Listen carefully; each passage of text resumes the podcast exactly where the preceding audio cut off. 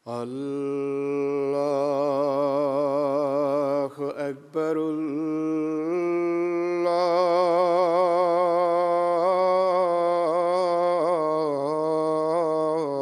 الله أكبر الله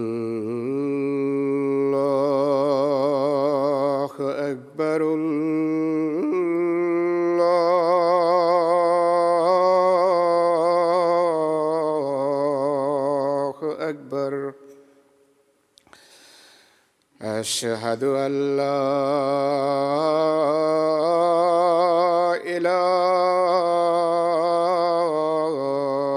إله إلا الله. أشهد أن لا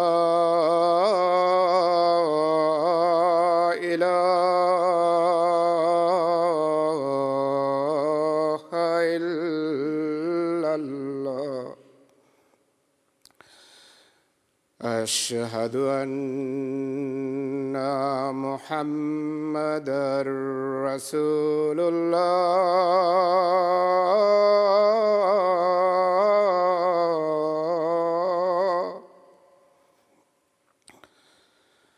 أشهد أن محمدا رسول الله. حي على السلام.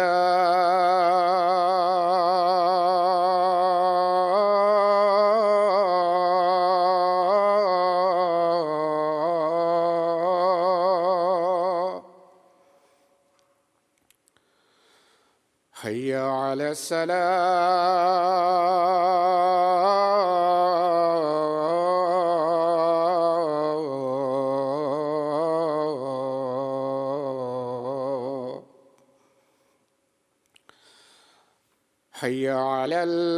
الفلاح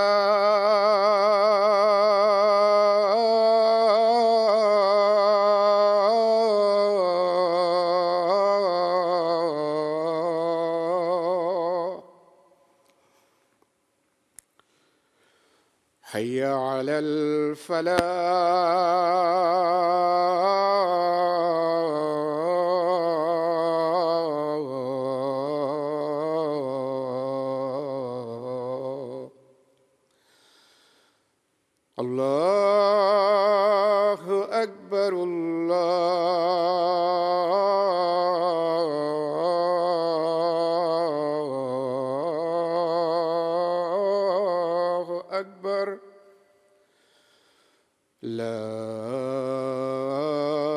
إله إلا الله.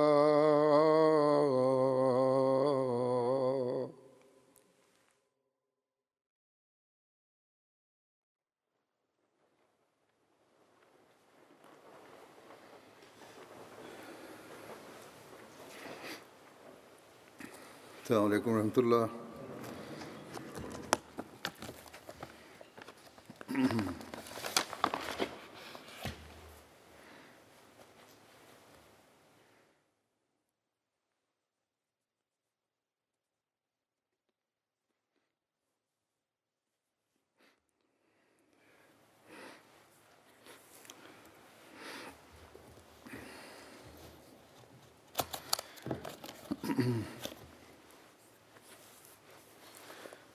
أشهد أن لا إله إلا الله وحده لا شريك له وأشهد أن محمدا عبده ورسوله. أما بعد فأعوذ بالله من الشيطان الرجيم. بسم الله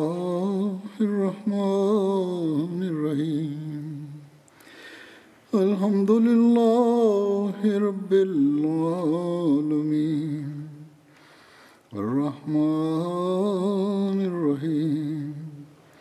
مالك يوم الدين.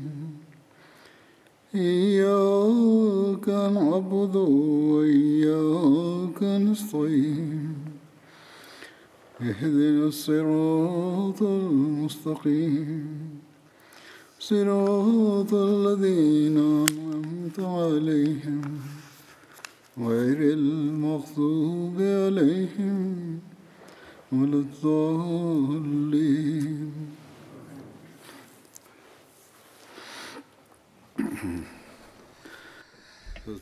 হজরত আবু বকর সিদ্দিক রাদিয়াল্লাহর স্মৃতিচারণ অব্যাহত আছে আকাবার দ্বিতীয় বয়ত সম্পর্কে লেখা রয়েছে যে আকাবার দ্বিতীয় বয়ত উপলক্ষে মহানবী সাল্লাহ ইসলামের সাথে হজরত আবু বকর হজরত আলী এবং মহানবী সাল্লামের চাচা হজরত আব্বাস ছিলেন। হজরত আব্বাস এই পুরো অনুষ্ঠান এবং মিটিং এর প্রধান ব্যবস্থাপক ছিলেন। তিনি হজরত আলীকে এক উপত্যকায় পাহারাদার হিসাবে নিযুক্ত করেন। অপর উপত্যকায় হজরত আবু বকরকে পাহারাদার হিসাবে নিরাপত্তার উদ্দেশ্যে নিযুক্ত করেছিলেন।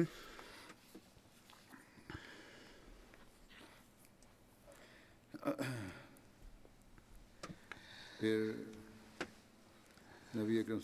মহানবীর মদিনায় হিজরতের মহান ঘটনা যখন ঘটে তাতে আবু বকর রাজিয়ালানহর সঙ্গ দেওয়ার কথা উল্লেখ আছে লেখা আছে। মক্কায় অবস্থিত মুসলমানদের উপর কাফেরদের অত্যাচার ক্রমাগতভাবে বৃদ্ধি পাচ্ছিল। সেই দিনগুলোতে মহানবীকে একটা স্বপ্ন দেখানো হয়।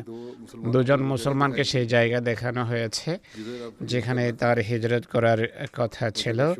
সেই জায়গাটি খেজুরে পরিবেষ্টিত মরু বা লোনাভূমি ছিল। কিন্তু সেই জায়গার নাম জানানো হয়নি। ভৌগোলিক মানচিত্র দেখে, চিত্র দেখে মহানবী নিজেই ব্যাখ্যা করেছেন যে এই জায়গাটি হয়তো হাজার হবে বা ইয়ামামা হবে। বুখারের রয়ের থেকে বোঝা যায় যে মহানবী বলেছিলেন ফাজাহাবা ফাজাহাবা ওয়াহলি নাহা আল ইয়ামামা তো ওয়াল হাজার ফায়দা হিয়াল মদিনা তো ইয়াস্ত্রেপ আমার মনে দিকে যায় যে এই জায়গাটি হয়তো ইয়ামামা হবে বা হিজার হবে, কিন্তু পরবর্তীতে প্রমাণিত হলো যে সেই জায়গাটি আসলে ইয়াসরেব ইয়াসরেব দেখানো হয়েছে। ইয়ামামা ইয়ামানের একটি প্রসিদ্ধ শহর। আর হাজার নামের অনেক গ্রাম আরব অঞ্চলে পাওয়া যেত।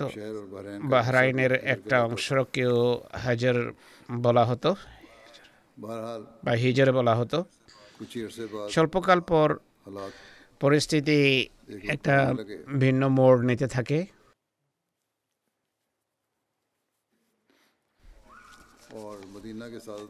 মদিনার সৌভাগ্যবান আনসার ইসলাম গ্রহণ করা আরম্ভ করেন। আল্লাহ তার ঐশী এলকার মাধ্যমে স্পষ্ট হয়ে যায় মহানবীর সামনে যে সেই জায়গাটি ছিল ইয়াসরেব যা পরবর্তীতে মদিনা। নামে প্রসিদ্ধ হওয়ার ছিল। হজরত মসিহ মহমদ আলাহ সাল্লাতাম মহানবী সাল্লাহ ইসলামের এই ব্যাখ্যার কথা উল্লেখ করতে গিয়ে বলেন যে সেই হাদিস যার শব্দ হলো জাহাবা ওয়াহলি ইলা আন্নাহাল ইয়ামামাতো ওয়াল হাজার ফায়দা হিয়াল আল মাদিনা তো ইয়াসরেব এর থেকে স্পষ্ট বোঝা যায় মহানবী ইসলাম নিজের ব্যাখ্যার ভিত্তিতে ভবিষ্যৎবাণীর যে পূর্ণতা অনুমান করেছেন সেটি ভ্রান্ত প্রমাণিত হলো সেটি ভুল প্রমাণিত হলো হজরত ইসলাম মক্কার নির্যাতিত নিষ্পেষিত মুসলমানদেরকে মদিনার মদিনায় হিজরতের অনুমতি প্রদান করেন এই কারণে মক্কার মুসলমানরা মদিনায় হিজরত করা আরম্ভ করে অপরদিকে আকাবার দ্বিতীয় বয়াতের পর এই হিজরতে গতি সঞ্চারিত হয় ঘরের পর ঘর পাড়ার পর পাড়া খালি হতে থাকে। এই পরিস্থিতি মক্কার অত্যাচারী নেতাদেরকে চরমভাবে উত্তেজিত করে তারা রাগে ফুসে উঠে এরপর তারা আরেকটি পদক্ষেপ নেয় যে এই নির্যাতিতদের হিজরত করতে দেওয়া উচিত নয় এবং অত্যাচার নির্যাতনের নিত্য নতুন পন্থা তারা উদ্ভাবন করে কখনো স্বামীকে যেতে দেওয়া হয়েছে স্ত্রী সন্তানকে ছিনে নেওয়া হয়েছে কখনো কারও ধন সম্পদ এই অজুহাতে ছিনে নেওয়া হয় বা কুক্ষিগত করা হয় যে তুমি তো এটি আমাদের শহর মক্কাতে উপার্জন করেছিলে এখান থেকে যদি যেতে হয় এইসব সম্পদ রেখে যাও। কখনো মায়ের মমতার দোহাই দিয়ে বাধা দেওয়া হয় যে মায়ের সাথে দেখা করে যাও এরপর পথে মধ্যে রশি দিয়ে বেঁধে ঘরে আবদ্ধ করা হয়েছে কিন্তু ইমানের সম্পদে সমৃদ্ধ। ইসলাম ধর্মের ভালোবাসায় পরিপূর্ণ ধৈর্যশীল মোমেনদের জামাত পাগল পাড়া মদিনায় হিজরত করতে থাকে।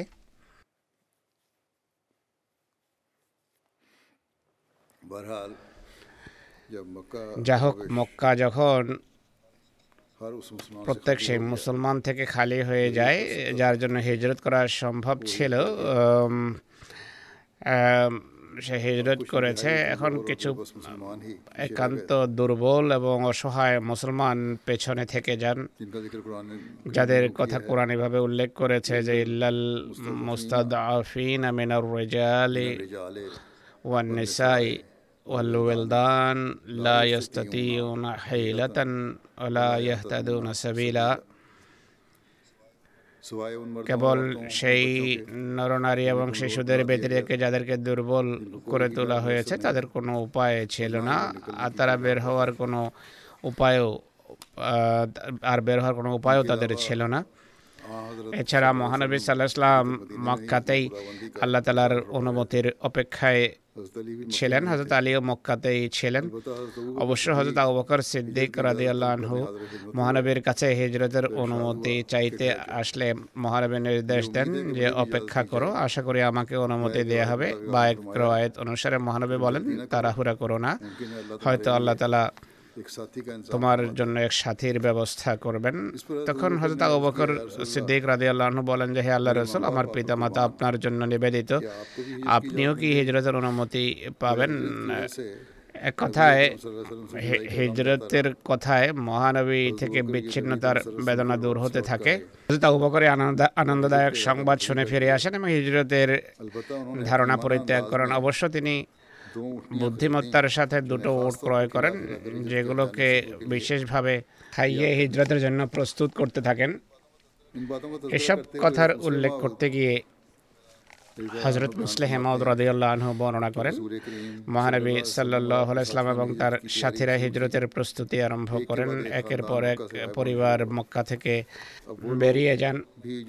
আর যারা ঐশী রাজত্বের অপেক্ষায় ছিলেন, তারা সাহসী হয়ে ওঠে। অনেক সময় এক রাতেই মক্কার পুরো গলির দরজায় তারা লেগে যেত। সকালে উঠে শহরের মানুষ যখন গলিতে নিরবতা দেখে খবর নিয়ে তারা জানতে পারত যে এই গলির বসবাসকারী সকলে মদিনায় হিজরত করেছে। ইসলামের এই গভীর প্রভাবকে দেখে যা ধীরে ধীরে মক্কার লোকদের মাঝে বিস্তার লাভ করছিল। তারা আশ্চর্য হয়ে যায়। অবশ্য মক্কা মুসলমান শূন্য হয়ে যায়। কেবল কত কৃতদাস আর স্বয়ং মহানবী সাল্লাহ ইসলাম বকর এবং হজরত আলী মক্কায় রয়ে যান। তিনি আরও বলছেন, মক্কার কাফেররা অন্যদের তুলনায় মহানবীর প্রতি প্রকৃতিগতভাবে বেশি শত্রুতা এবং বিদ্বেষ রাখত, কেননা তারা দেখছিল যে তার শিক্ষার কারণেই মানুষের মাঝে শেরেকের বিরোধিতা সৃষ্টি হয়েছে। তারা জানতো যদি মহানবীকে হত্যা করে, তাহলে বাকি জামাত শৃঙ্খলা হারিয়ে যাবে। তাই অন্যদের চেয়ে বেশি মহানবীকে তারা কষ্ট দিত। আর কোনোভাবে চাইতো যে তিনি যেন তার দাবি থেকে বিরত হন। কিন্তু এসব সমস্যা সত্ত্বেও মহানবী সাল্লাহ ইসলাম সাহাবিদের হিজরতের নির্দেশ দেন। কিন্তু তিনি নিজে সেই সমস্ত দুঃখ কষ্ট বেদনা সত্ত্বেও মক্কা থেকে হিজরত করেননি কেননা আল্লাহর পক্ষ থেকে তখনও তিনি অনুমতি পাননি। হয়তো আবু বকর যখন জিজ্ঞেস করেন যে আমি কি হিজরত করব? মহানবী সাল্লাম বলেন আলা রেসলেক ফাইনি আর জুয়াইউ জানালি একটু অপেক্ষা করুন আশা করি আমাকে অনুমতি দেয়া হবে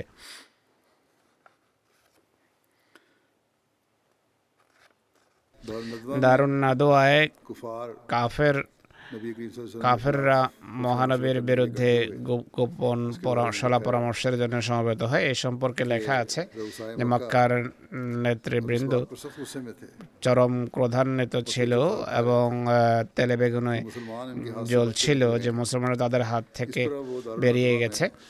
এই কারণে তারা দারুণ না দোয়ায় সমবেত হয়। আল্লামা ইবনে ইসাক বলেন, কোরাইশ যখন দেখল যে মহানবী সাল্লাহ আলাইসাল্লামের সাথে সাহাবিদের এমন একটি দল মিলিত হয়েছেন যারা মক্কার মুসলমানও নন এবং তাদের এলাকারও নন আর এছাড়া তারা দেখেছে মহানবের সাহাবিরা তাদের দিকে হিজরত করছে। তখন কুরাইশ বুঝতে পেরেছে তারা এক নিরাপদ স্থানে অবস্থান করছে। আর মদিনাবাসীদের পক্ষ থেকে তারা পূর্ণ নিরাপত্তা লাভ করে। তাদের আশঙ্কা হলো যে মহানবী সাল্লাহ সাল্লাম কোথাও হিজরত করে আবার চলে না যান। কোরাইশ বুঝতে পেরেছে যে তারা কোরাইশের সাথে যুদ্ধ করার জন্য সমবেত হচ্ছে।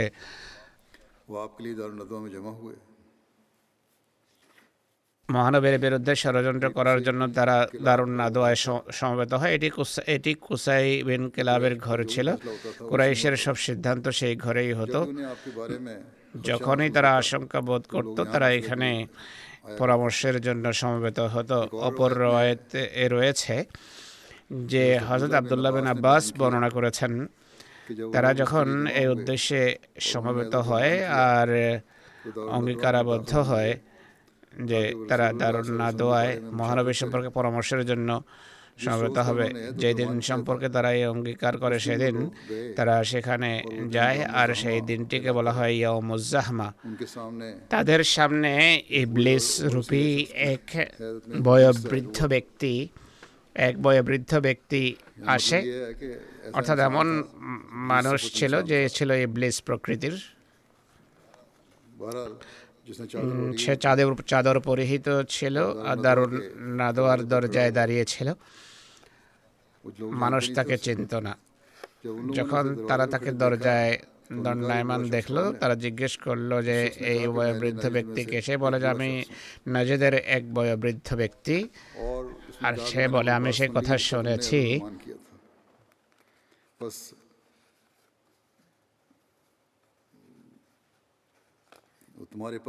যার তোমরা অঙ্গীকার করেছ, আমি আসলাম এই জন্য যেন এটি শুনতে পারি যে, এটি শোনার জন্য এসেছি যে তোমরা কি আলোচনা করো। আশা করি আমার পক্ষ থেকে তোমরা ভালো কোনো কথা শুনবে। নিজ সম্পর্কে সে বলে তারা বলে যে ভেতরে আসো। সেই ব্যক্তি তাদের সাথে ভেতরে বসে। কোরাইশ নেতৃবৃন্দের একটা বড় জামাত সেখানে বসেছিল। উল্লেখযোগ্য নামগুলোর মাঝে রয়েছে উদ্ভাবেন রবিয়া শেবাবিন রবিয়া আবু সুফিয়ান তেবাবিন আদি আরও অনেকে ছিল আবু জাহলও ছিল। আবু জাহাল বিন হিসাম ছিল হেজাজের দুপুত্র। আরও অনেকে ছিল। এছাড়া কিছু নেতৃবৃন্দ ছিল যারা কুরাইশ নয় সবাই যখন একত্রিত হয় পরামর্শ দেওয়ার যখন সময় আসে এক ব্যক্তি প্রস্তাব দিল মোহাম্মদ ইসলামকে লোহার শিকলে আবদ্ধ করে বন্দি করে রাখো। আর বাইর থেকে দরজা বন্ধ করে দাও। আর মৃত্যুর অপেক্ষায় যেভাবে এতে জোহায়ের ও নাবেগারের জীবনে এসেছে আর অন্যান্য কবি যারা অতীতের কবিদের ক্ষেত্রে মনে হয়েছে, অর্থাৎ পরিণামের অপেক্ষা করো, যেভাবে ইতিপূর্বে জোহের বা নাবেগার হয়েছে, অর্থাৎ মৃত্যুর অপেক্ষা করো তাদের, তাদেরকে ঘরে আবদ্ধ করে দিয়ে। যেভাবে তারা ধ্বংস হয়েছে একই পরিকল্পনা তার ক্ষেত্রে তারা করছিল তখন সেই বয়োবৃদ্ধ যদি ব্যক্তি বলে যে আল খোদার কাসম আমার মতে তোমার পরামর্শ যুক্তিযুক্ত নয় খোদার কাসম যদি তাকে বন্দী করো তাহলে তার সংবাদ আবদ্ধ দরজা পেরিয়ে তার সাথীদের কাছে পৌঁছে যাবে এরপর অসম্ভব নয় যে তারা তোমাদের উপর হামলা করে সেই ব্যক্তিকে তোমাদের হাত থেকে ছিনে নিয়ে যাবে এবং তার সাহায্যে সংখ্যা নিজেদের সংখ্যা বৃদ্ধি করে তোমাদেরকে পরাজিত করতে পারে তাই অন্য কোনো প্রস্তাব দাও। তখন আরেক ব্যক্তি প্রস্তাব দেয় যে সেই ব্যক্তিকে আমাদের মধ্য থেকে বের করে দেই এবং আমাদের শহর থেকে তাকে বহিষ্কার করি। এরপর সে কোথায় যায় তা নিয়ে আমাদের কোনো মাথা ব্যথা থাকবে না। সে যদি আমাদের এলাকা ছেড়ে দেয় চলে যায় আমরা তার প্রভাবটা মুক্ত হয়ে যাই তাহলে আমরা পূর্বের অবস্থায় শান্তিতে বসবাস করতে পারব। তখন সেই বয়ে বৃদ্ধ ব্যক্তি বলে যে আল্লাহর কসম এই মত সঠিক নয়। তোমরা কি দেখো না যে তার কথা কত সুন্দর তার কথা কত সুমিষ্ট যা বলে তার মাধ্যমে মানুষের মন জয় করে। কথার মাধ্যমে মানুষের মন জয় করে। আল্লাহর কসম যদি এমনটি করো তাহলে তোমরা শান্তিতে থাকতে পারবে না। সে কোনো গোত্রে গিয়ে নিজেদের কথার মাধ্যমে তাদের উপর যুক্ত হবেন এবং তারা তার অনুসরণ করবে। এরপর তাদের সাথে সমবেত হয় তোমাদের বিরুদ্ধে সে অগ্রযাত্রা করবে এবং তোমাদেরকে তোমাদের শহরেই পদদলিত করবে। তোমাদের বিষয়ের কর্তৃত্ব নিজের হাতে নিয়ে নেবে এবং তোমাদের সাথে তখন যাচ্ছে তাই ব্যবহার করবে। তাই অন্য কোনো প্রস্তাব নিয়ে চিন্তা করো। তখন আবু জাহেল বলে যে আমার মত হলো কুরাইশের সকল গোত্র থেকে থেকে অভিজাত বংশীয় একজন যুবক এক একজন যুবক বেছে নিয়ে তাদের প্রত্যেকের হাতে ধারালো তরবারি দেয়া হোক। এরপর তারা মোহাম্মদ ইসলামের উদ্দেশ্যে বের হবে এবং হজরত মোহাম্মদ সাল্লাহ ইসলামের উপর হামলা করে তাকে হত্যা করবে। আর এভাবে এই ব্যক্তির হাত থেকে পরিত্রাণ লাভ হবে। এমন হত্যার ফলাফল যা হবে তা হলো তার রক্ত সকল গোত্রের মাঝে বিভক্ত হবে আর বনে আব্দ মুনাফ সব গোত্রের সাথে যুদ্ধ করার শক্তি বা সামর্থ্য রাখবে না এবং তারা রক্তপণ নিতে প্রস্তুত হলে আমরা রক্তপণ আদায় করব। তখন সেই বয়োবৃদ্ধ ব্যক্তি বলে যে এই ব্যক্তির মতামতেই সঠিক অন্য সব কথা বৃথা তা সবাই এর সাথে মতক্য পোষণ করে চলে যায়। অপরদিকে আল্লাহ তালা মহানবী ইসলামকে পুরো পরিস্থিতি সম্পর্কে অবহিত করেন। যেভাবে আল্লাহ তালা বলেন যে ওয়াইজ ইয়াম করো বেকাল্লাজিনা কাফারু لا يثبتوك أو يقتلوك أو يخرجوك ويمكرون ويمكر الله والله خير الماكرين সে সময়কে স্মরণ করো যখন অস্বীকারীরা তোমার সম্পর্কে ষড়যন্ত্র করছিল তোমাকে এক জায়গায় সীমাবদ্ধ রাখতে বা তোমাকে হত্যা করতে বা দেশ থেকে বহিষ্কার করতে তারা ষড়যন্ত্রে লিপ্ত ছিল আর আল্লাহ তালাও তাদের ষড়যন্ত্রের খণ্ডন করছিলেন। আল্লাহ তালা পরিকল্পনাকারীদের মাঝে সর্বশ্রেষ্ঠ একই সাথে জিব্রাইলের মাধ্যমে মহানবীকে আল্লাহ তালা হিজরতের অনুমতি প্রদান করেন। হজরত মসিহ ইসলাম বলেন যে, মক্কার কাফেরেরা মহানবী সাল্লা ইসলামের হত্যার সংকল্প বাঁধে, তখন আল্লাহ তালা তার সেই পবিত্র নবীকে এই দুর্বেসন্ধি সম্পর্কে অবহিত করেন আর মক্কা থেকে মদিনায় হিজরতের নির্দেশ দেন। এরপর সেই বিজয়ের প্রতিশ্রুতি দেন এবং ফিরে আসার সুসংবাদ দেন। বুধবার দুপুরে প্রচণ্ড গরমের দিনে খোদাতালার পক্ষ থেকে এই সংবাদ প্রকাশ করা হয়। হিজরতের অনুমতি পাওয়ার পর হুজুর সাল্লাহ ইসলাম পুরো সাবধানতার সাথে ঠিক দুপুরে তখন আবু বকরের ঘরে যান, যখন মক্কার অধিবাসীরা বেশিরভাগ ক্ষেত্রে ঘরেই অবস্থান করত এবং পরস্পরের কাছে যাওয়া আসা হতো না। আর অতিরিক্ত সাবধানতা হিসাবে যা অবলম্বন করেন, ভয়াবহ গরমের কারণে যে চেহারা এবং মাথা কাপড় দ্বারা ঢেকে রেখেছিলেন। হাউ বকরের ঘরের কাছে পৌঁছলে কেউ তাকে অবহিত করেন। আবু বকরকে তিব্রানি এবং ফাতুল বারের রয়ত অনুসারে হজরত আসমা ছিলেন তিনি। তিনি মহান তিনি আবু বকরকে বলেন যে মনে হচ্ছে মহানবী আসছেন। হজরত আবু বকর বলেন যে আমার পিতামাতা তার জন্য নিবেদিত। এখন যে মহানবী আমাদের কাছে আসছেন, এর বিশেষ কোনো কারণ আছে? যে কারণে তিনি আসছেন একের সাথে হজদা উপকর ব্যতিব্যস্ততার সাথে আত্মনিবেদনের প্রেরণায় সমৃদ্ধ হয়ে বের হন। মহানবী যখন ভিতরে আসেন, তখন কক্ষে কেবল হজরত আয়সা এবং আসমা ছিলেন। হুজুর সাল্লাম ইসলাম হজদা উবকরকে বলেন, তোমার গৃহে যারা আছে, তাদেরকে বাইরে পাঠিয়ে দাও। তখন হজদা বকর বলেন হুজুর কেবল আমার এই দু কন্যাই এখানে আছেন এখন অন্য কেউ নেই। বা অপর রায়ত অনুসারে তিনি বলেন হে আল্লাহ রসুল কেবল আপনার ঘরের লোকেরাই এখানে আছে অন্য কেউ নেই।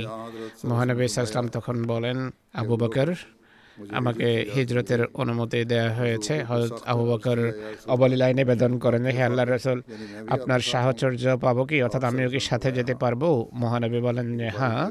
এটি বুখারের রয়েত হজরত আবু বকর আনন্দে তখন অশ্রুপাত করেন। হজরত আয়সা বলেন সেদিন আমি প্রথমবার জানতে পারলাম যে আনন্দের কারণেও কেউ কাঁদতে পারে।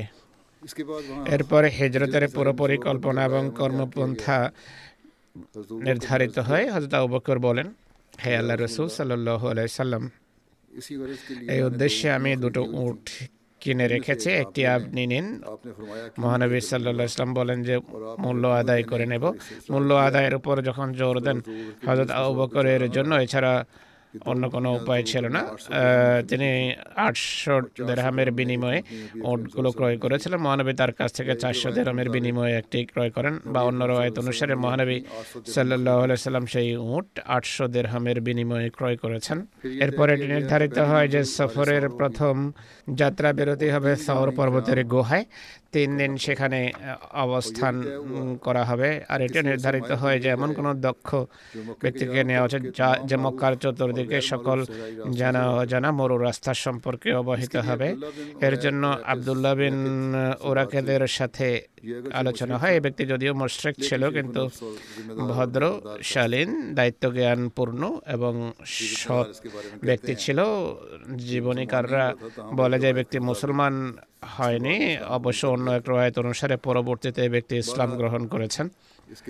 যাই হোক, তার হাতে তিনটি উঁট তুলে দেওয়া হয় আর নির্ধারণ করা হয় যে ঠিক তিন দিন পর সে যেন সরপর্বতের গুহার মুখে চলে আসে। আবদুল্লাহ বিন আবু বকর, যিনি এক যুবক, বুদ্ধিমান যুবক ছিলেন, তার উপরে দায়িত্ব ন্যস্ত হয় যে তিনি প্রতিদিন মক্কার বিভিন্ন বৈঠকে ঘুরে ঘুরে দেখবেন যে কি হচ্ছে আর রাতের বেলা সর পর্বতের গুহায় গিয়ে পুরো পরিস্থিতি সম্পর্কে অবহিত করবেন হজরত অবকরের বুদ্ধিমান এবং দায়িত্ব জ্ঞানপূর্ণ কৃতদাসের হাতে দায়িত্ব ন্যস্ত হয়ে যে তিনি গুহার সর পর্বতের গুহা চতুর্পাশে মেষপাল চড়াবেন রাতের বেলা দুধের ছাগল তাজা দুধ দেবে মক্কা থেকে বের হওয়ার সময় নির্ধারণের পর মহানবেশ ইসলাম বকরের ঘর থেকে দ্রুত নিজের ঘরে ফিরে আসেন এখানে এসে তিনি হজরত আলী রাদিয়াল্লাহ আনহুকে তার হিজরতের প্রোগ্রাম অবহিত করার পর তার উপর আত্মোৎসর্গমূলক একটা দায়িত্ব ন্যস্ত করেন। তাহলে আজ রাতে মহানবীর পবিত্র বিছানায় সেই সবুজ বা এক রয়েত অনুসারে লাল রঙের হাজরামি চাদর পরে পরে শুভে শুভেন যা মহানবী নিজে ব্যবহার করতেন। তার এই নিবেদিত প্রাণ সেবককে অশেষ সমর্থন এর নিশ্চয়তা দিয়ে মহানবী বলেন চিন্তা করো না তুমি নিশ্চিন্তে আমার বিছানায় শুয়ে থাকবে শত্রু তোমার কেশাগ্রহ বাকে করতে পারবে না একই সাথে সত্যবাদী এবং বিশ্বস্ত খোদাতালার রসুল সাল্লাহ ইসলাম তার কাছে রক্ষিত মক্কাবাসীদের গচ্ছিত আমানত ফেরত দেওয়ার চেতনাও ছিল তাই বলেন আলীকে বলেন তিনি যেন লোকদের আমানত ফেরত দিয়ে তারপর মদিনা চলে আসেন হজরত আলী রাজি আল্লাহ তালা আনহু তিন দিন মক্কায় অবস্থান করেন। মহানবী সাল্লাহ সাল্লামের পক্ষ থেকে আমানত প্রত্যার্পণ করার পর তিনিও মহানবী সাল্লাহ ইসলামের সাথে গিয়ে কুবায় সাক্ষাৎ করেন। এরপর মহানবী নিজের ঘর থেকে বেরিয়ে আসেন। মক্কার অবিশ্বাসী বা কাফেরদের নির্বাচিত সাহসী ব্যক্তি যাদের চোখ থেকে রক্ত টপকে পড়ছে তরবারি হাতে নিয়ে মহানবীর ঘরের বাহিরে স্বতন্ত্র প্রহরী হিসাবে দায়িত্ব পালন করছিল যে রাত গভীর রাতে হামলা করে এক আঘাতেই মহানবীকে আমরা হত্যা করব। আবু জাহেল যে তাদের নেতা ছিল, সে বড় গর্ব এবং অহংকারের সাথে বলছিল, মোহাম্মদ বলে, তার বিষয়ে যদি তোমরা তার অনুসরণ করো তাহলে আরব ও অনারবদের বাদশাহ হয়ে যাবে। আর মৃত্যুর পর তোমরা পুনরুত্থিত হবে। আদনের বাগানের ন্যায় বাগান তোমাদের জন্য রচনা করা হবে। যদি এমনটি না করো, তাহলে তোমাদের মাঝে হত্যা এবং খুনাখুনি হবে। মহানবী ইসলাম বের হন এবং বলেন যে, আমি এমনই বলি সুরাই ইয়াসিনের এই আয়াত তিনি পড়েন ইয়াসিন ওয়াল কোরআনিল হাকিম। إنك لمن المرسلين على صراط مستقيم. تنزيل العزيز الرحيم. تنزيل العزيز الرحيم.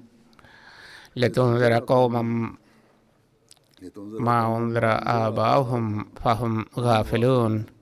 لقد حق القول على أكثرهم فهم لا يؤمنون.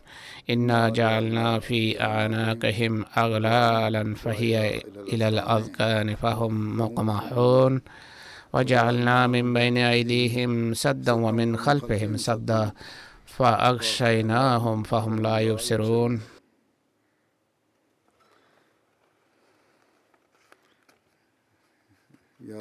هي شردار. প্রজ্ঞাপূর্ণ কোরআনের শপথ। তুমি নিশ্চয়ই প্রেরিতদের অন্তর্ভুক্ত, সঠিক পথে অগ্রসর রয়েছ। এটি পরাক্রমশালী এবং দয়ালু খোদার পক্ষ থেকে। মতের নজনে তুমি এমন যাদেরকে সতর্ক করতে পারো যাদের পিতৃপুরুষকে সতর্ক করা হয়নি অতএব তারা উদাসীনতার নিদ্রায় আচ্ছন্ন। তাদের অধিকাংশ বা অধিকাংশের ক্ষেত্রে কথা সত্য প্রমাণিত হয়েছে, অতএব তারা ইমান আনবে না। নিশ্চয় আমরা তাদের ঘাড়ে বেরি পড়িয়ে দিয়েছি, যা তাদের চিবুক পর্যন্ত পৌঁছে গেছে, তাই তারা মাথা উঁচিয়ে রেখেছে। আমরা তাদের সামনে এক প্রতিবন্ধকতা সৃষ্টি করেছি, তাদের পশ্চাতে এক প্রতিবন্ধকতা রয়েছে এবং তাদের উপর পর্দা লেপন করেছি তাদের দেখা সম্ভব নয়। তিনি তাদের মুখে ছাই দিয়ে তাদের সামনে তাদের সম্মুখ দিয়ে বেরিয়ে যান, কিন্তু খোদা পবিত্র কুদরত দেখুন যে মহানবী যাওয়ার সময় কেউ তাকে দেখেনি, বরং তারা বারবার ভিতরে ওকি মেরে দেখে এবং ধারণা করে যে মোহাম্মদ সাল্লাহ ইসলাম বিছানাতেই শাহিত আছেন। এই ঘটনার উল্লেখ সিরত খাতামান নবীনে রয়েছে। তিনি এভাবে উল্লেখ করেছেন। যে এরা তমসাচ্ছন্ন ছিল। অত্যাচারী কোরেশ বিভিন্ন গোত্রের সাথে সম্পর্ক রাখত। তাদের রক্তপিপাসু সংকল্প নিয়ে তার গৃহে চতুর্পাশে সমবেত হয়ে তার গৃহকে পরিবেষ্টন করে রেখেছিল। প্রভাতের অপেক্ষায় ছিল তারা যে তিনি ঘর থেকে বের হলে তারা এক যোগে হামলা করে তাকে হত্যা করবে। মহানবী সাল্লাহ ইসলামের কাছে কাফেরদের কিছু আমানত গচ্ছিত ছিল। ভয়াবহ বিরোধিতা সত্ত্বেও অধিকাংশ মানুষ তার সত্যতা এবং বিশ্বস্ততার কারণে তার কাছে আমানত রাখত। তিনি হজরত আলীকে এই সমস্ত জিনিস বুঝিয়ে দিয়ে তাকে পুনর্নির্দেশ দেন যে আমানত ফেরত দেওয়া ছাড়া তিনি যেন মক্কা থেকে বের না হন। এরপর তিনি হজরত আলীকে আশ্বস্ত করেন, তুমি আবার বিছানায় শুয়ে যাও আর আশ্বস্ত করেন আল্লাহর কৃপায় তোমার কোনো ক্ষতি হবে না। তিনি তার বিছানায় শুয়ে পড়েন। তিনি তার লাল রঙের চাদর হজরত আলীর গায়ে বিছিয়ে দেন, এরপর আল্লাহর নাম নিয়ে ঘর থেকে বের হন। তখন ঘর পরিবেষ্টনকারীরা তার দর দরজার পাশে ছিল কিন্তু তারা যেহেতু এই ধারণা রাখতো না যে মহানবী রাতের প্রথম প্রহরে এইভাবে ঘর থেকে বেরিয়ে যাবেন। তারা তখন উদাসীনতার মাঝে ছিল তিনি তার মুখে চোখে ছাই দিয়ে তাদের সম্মুখ দিয়ে বেরিয়ে যান। তারা বুঝতেও পারেনি যে কুরাইশ তার ঘর ঘিরে রেখেছিল। তারা কিছুক্ষণ পর পর তার ঘরে উঁকি মেরে হজরত আলীকে তার জায়গায় শায়িত দেখে আশ্বস্ত হতো। প্রভাতে তারা জানতে পেরেছে যে তাদের শিকার তাদের হাত থেকে বেরিয়ে গেছে। তখন তারা এদেশে দিক ছুটতে থাকে। মক্কার অলিগলিতে সাহাবিদের ঘর সন্ধান করে। কিছুই তারা বুঝতে পারেনি। এই ক্রোধের ভিতর আলীকে তারা কিছুটা প্রহারও করে। হজরত মসিহ মৌদ আলাইসাল্লামের উল্লেখ করতে গিয়ে বলেন যে, মহানবী সাল্লাহ ইসলাম যখন হঠাৎ করে তার শহরকে ছাড়তে যাচ্ছিলেন। আর বিরোধীরা তাকে হত্যার জন্য তার এই পবিত্র ঘরকে চতুর্দিক থেকে ঘিরে ফেলে। তখন তার এক রক্ত সম্পর্কের আত্মীয় প্রিয়জন যা কৃতিকে সৃষ্টি করা হয়েছে, আত্মনিবেদন, রসুল প্রেমের মাধ্যমে, তিনি মহানবীর বিছানায় মহা মহানবীর নির্দেশে এই উদ্দেশ্যে মুখ ঢেকে শুয়ে থাকেন যেন বিরোধীদের গুপ্তচর। রসুল্লাহ সাল্লাহ ইসলামের বেরিয়ে যাওয়ার বিষয়টি নিয়ে আদৌ কোনো অনুসন্ধান না করে এবং তাকেই মহানবী মনে করে হত্যার জন্য হত্যার অপেক্ষায় বসে থাকে। হুজুর ফার্সি পঙ্ক্তি পড়ছেন এর যখন অনুবাদ হবে তখন আমি অনুবাদ করব। কেউ অন্য কোনো ব্যক্তির জন্য কখনো নিজের মাথা কাটায় না এবং প্রাণ উৎসর্গ করে না। ভালোবাসাই শত নিষ্ঠা এবং আন্তরিকতার সাথে এমন কাজ কারও হাতে সাধিত করে। রাতের কোন প্রহরে মহানবী সাল্লাহ আলাইসাল্লাম বেরিয়েছেন সে বিষয়ে মতভেদ আছে। কারও কারও মতে রাতের প্রথম ভাগে, কেউ বলে রাতের মাঝ মাঝ রাতে কেউ বলে রাতের শেষ প্রহরে তিনি বেরিয়েছেন। এই সংক্রান্ত বিভিন্ন রয়েতের ভিতর যে মতভেদ রয়েছে, তার উল্লেখ করছি। একটি রয়েতে উল্লেখ আছে তিনি রাতের শেষ তৃতীয়াংশে ঘর থেকে বেরিয়েছেন মোহাম্মদ হোসেন হ্যাকেল লেখেন রাতের শেষ তৃতীয়াংশে হজরত মোহাম্মদ সাল্লাহ ইসলাম মুশরিকদের ঔদাসীনের ঘরে আবু বকরের ঘরের দিকে যান। তাদের উভয় ঘরের পেছন দিক থেকে বেরিয়ে দক্ষিণে হেরা সর গুহার দিকে অগ্রসর হন। অপর রয়েতে রয়েছে মাঝরাতে তিনি বেরিয়েছেন। দালায়ল নবুয়তে লেখা আছে, মহানবী সাল্লাহ আলহি আলহি ওয়াসাল্লাম এবং হজরত আবু বকর মাঝ রাতে সৌর গুহার দিকে অগ্রসর হয়েছেন। জন্য নবুয়তে লেখা আছে হজরত মহানবী সাল্লাম যখন প্রভাতে হিজরতের পরিকল্পনা করেন, সন্ধ্যাবেলা হজরত আলী কার্রামাল্লাহ ওয়াজহাহু কে বলেন তুমি এখানে শুভে আজ রাতে যেন শত্রুরা ধেয়ে লিপ্ত হয় এবং বাস্তব চিত্র সম্পর্কে অবহিত হতে না পারে।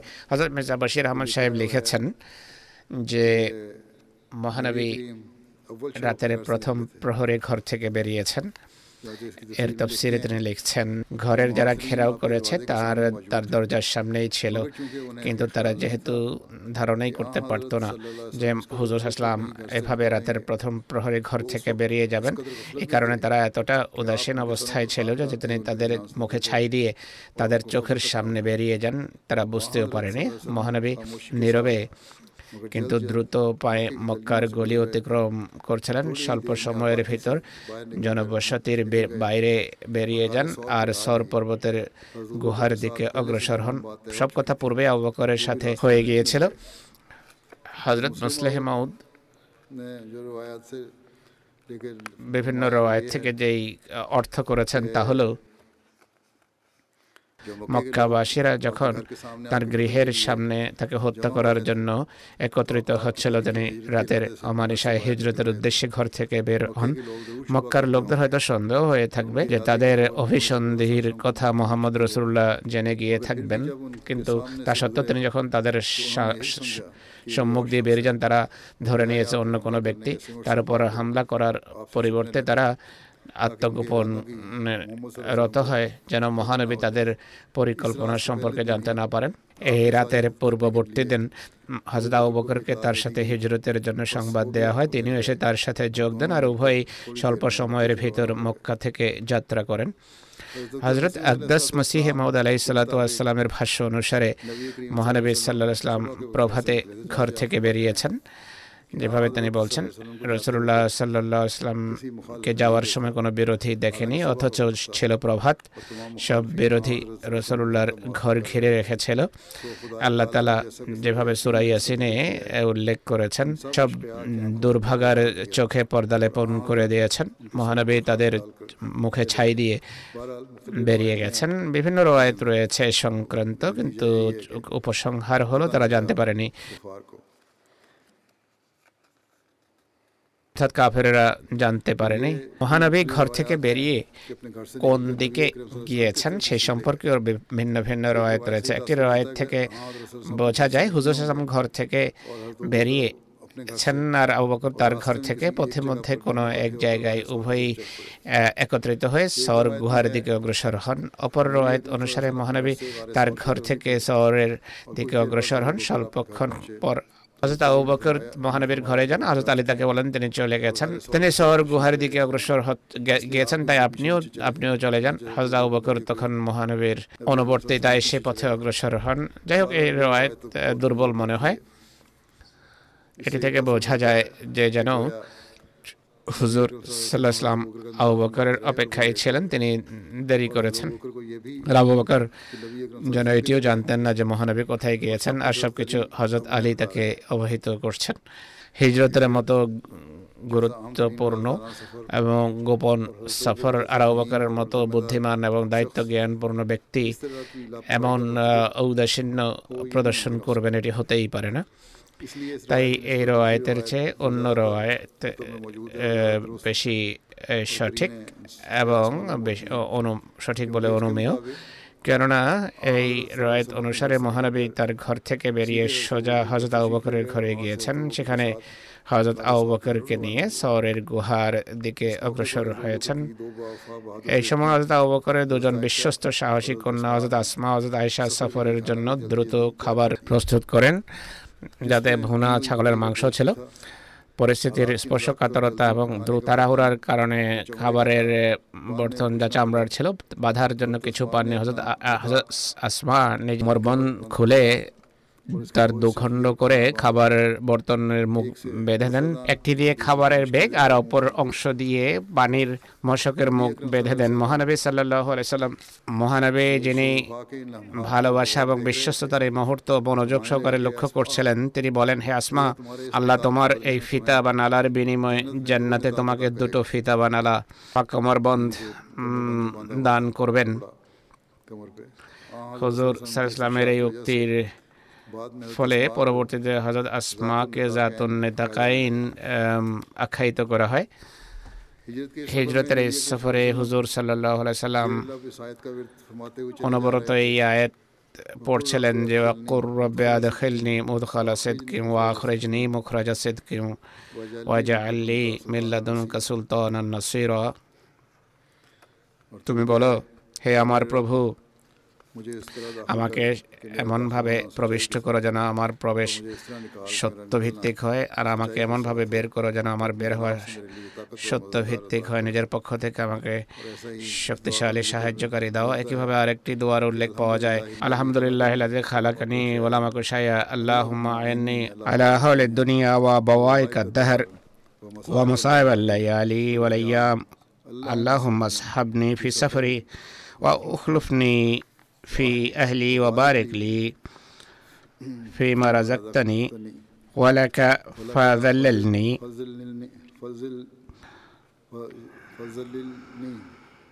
وعلى صالح خلقي.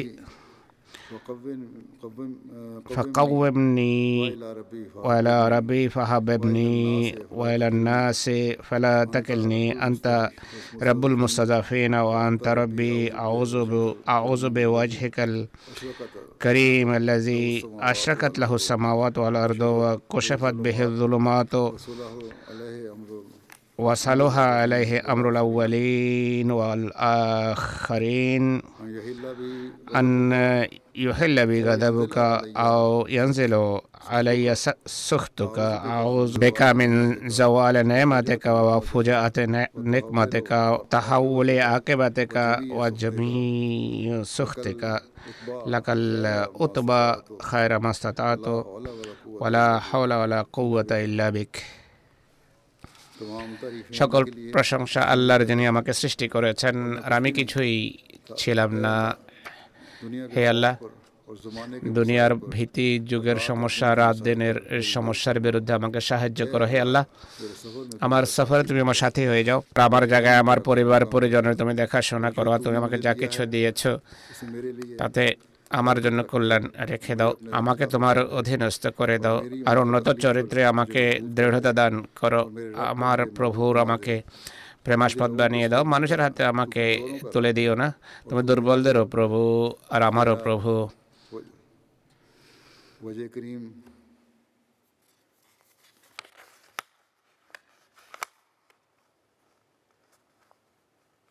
তোমার সম্মানিত চেহারা, যার মাধ্যমে আকাশ এবং পৃথিবী আলোকিত হয়েছে, যার মাধ্যমে অন্ধকার দূরীভূত হয়েছে, যার মাধ্যমে পূর্বাপরের সবার বিষয় সঠিক খাতে পরিচালিত হয়েছে। আমার উপর তোমার ক্রোধ বর্ষিত হওয়া থেকে আমি তোমার আশ্রয়ে আসছি। বা আমার উপর তোমার ক্রোধ বর্ষিত হয়েছে তোমার আশ্রয়ে আসছি। আমি তোমার নেমত হারিয়ে যাওয়া থেকে তোমার আশ্রয়ে আসছি। আর আকস্মিকভাবে তোমার প্রতিশোধ বর্ষিত হতে তোমার আশ্রয়ে আসছি। আর আমার সম্পর্কে তোমার চূড়ান্ত সিদ্ধান্ত পরিবর্তিত হওয়ার বিষয়ে তোমার আশ্রয়ে আসছি। জারকানের ব্যাখ্যায় তাহাউলে আকেবাতেকা স্থলে তাহাউলে আফিয়াত এক শব্দ ব্যবহৃত হয়েছে। এর অর্থ হলো, তোমার ক্ষমা এবং মার্জনা প্রতারিত হওয়া থেকে তোমার আশ্রয় আসছি। তোমার সকল প্রকার ক্রোধ থেকে তোমার সন্তুষ্টি সকল পুণ্যের ক্ষেত্রে কাজে আসতে পারে। পাপ থেকে বাঁচার কোনো উপায় নেই, আর পূর্ণ করার কোনো শক্তি অর্জিত হতে পারে না তোমার সাহায্য ছাড়া।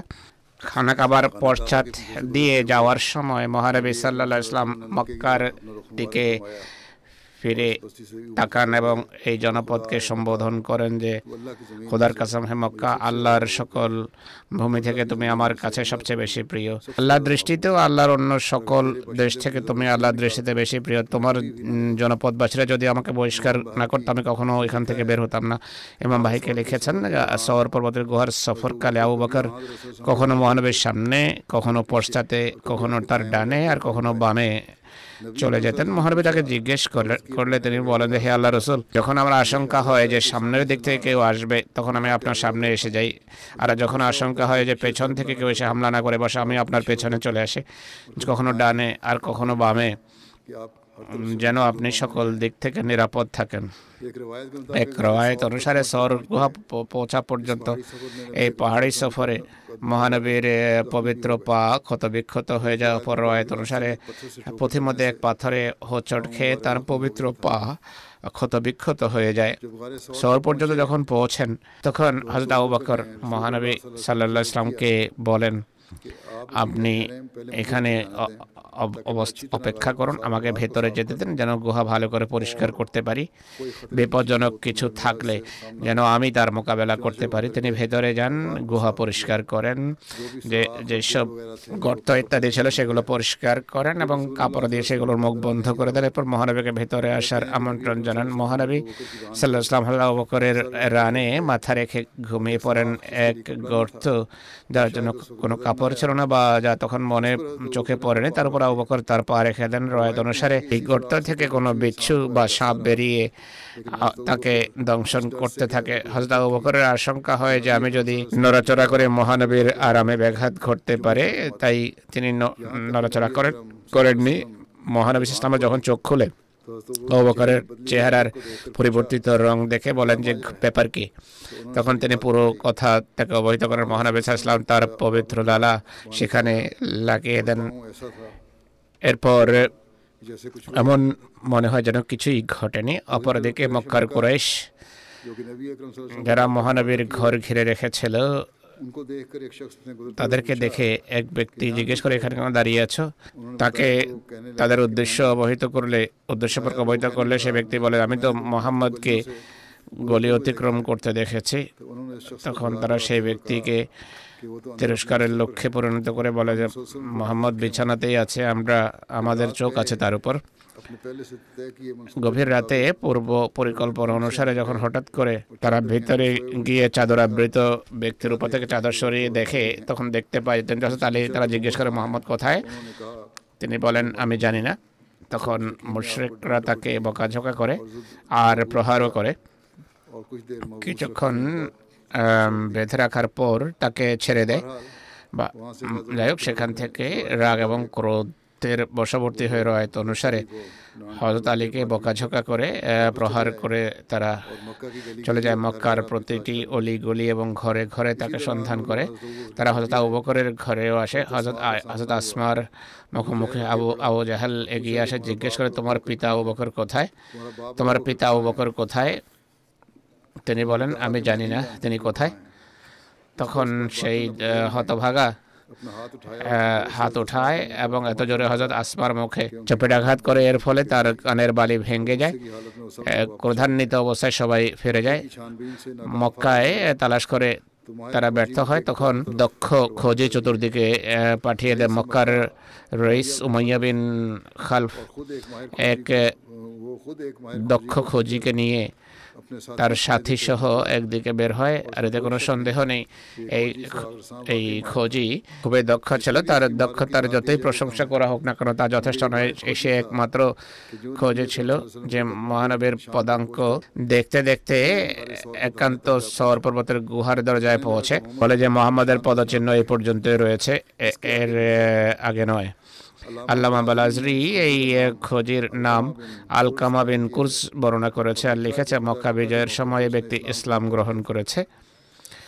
সরের মুখে দাঁড়িয়ে এরা কথা বলছিল আর দুইজন হিজরতকারী এই গুহায় শুধু লুকায়িতই ছিলেন না, বরং তাদের কথা শুনছিলেন। হয়তো আবু বকর বলেন, আমি তাদের পাও দেখছিলাম ভেতর থেকে, খোদার কসম, যদি তাদের একজনও ভিতরে উকি মেরে দেখতো তাহলে তাহলে আমরা ধরা- ধরা পড়তাম কিন্তু আশঙ্কা এবং বিপদের এই মুহূর্তে তারা কেবল দুজন ছিলেন না বরং তৃতীয় জন ছিলেন তাদের সাথে সেই খোদা যার পবিত্র নিয়ন্ত্রণে রয়েছে আকাশ এবং পৃথিবী যিনি সর্বশক্তিমানও তিনি তাদের আসার পূর্বেই তার নিদর্শনমূলক কুদরতের মাধ্যমে এক চারা গাছ সৃষ্টি করেছেন আর মাকড়সা পাঠিয়ে গুহার মুখে জাল বুনিয়ে দেন এবং কবুতর পাঠান যেন সেখানে বাসা বেঁধে ডিম পারে এটি রয়েতে রয়েছে। যাই হোক এরপর খোদা তালা কীভাবে মহানবী সাল্লাহ ইসলামকে নিশ্চয়তা দেন আশ্বস্ত করেন আল্লাহ তালার নির্দেশে কীভাবে আবু বকরকে তিনি আশ্বস্ত করেছেন সব কিছু এরপর কি ঘটেছে তার উম, বিবরণ ইনশাল্লাহ পরবর্তীতে তুলে ধরা হবে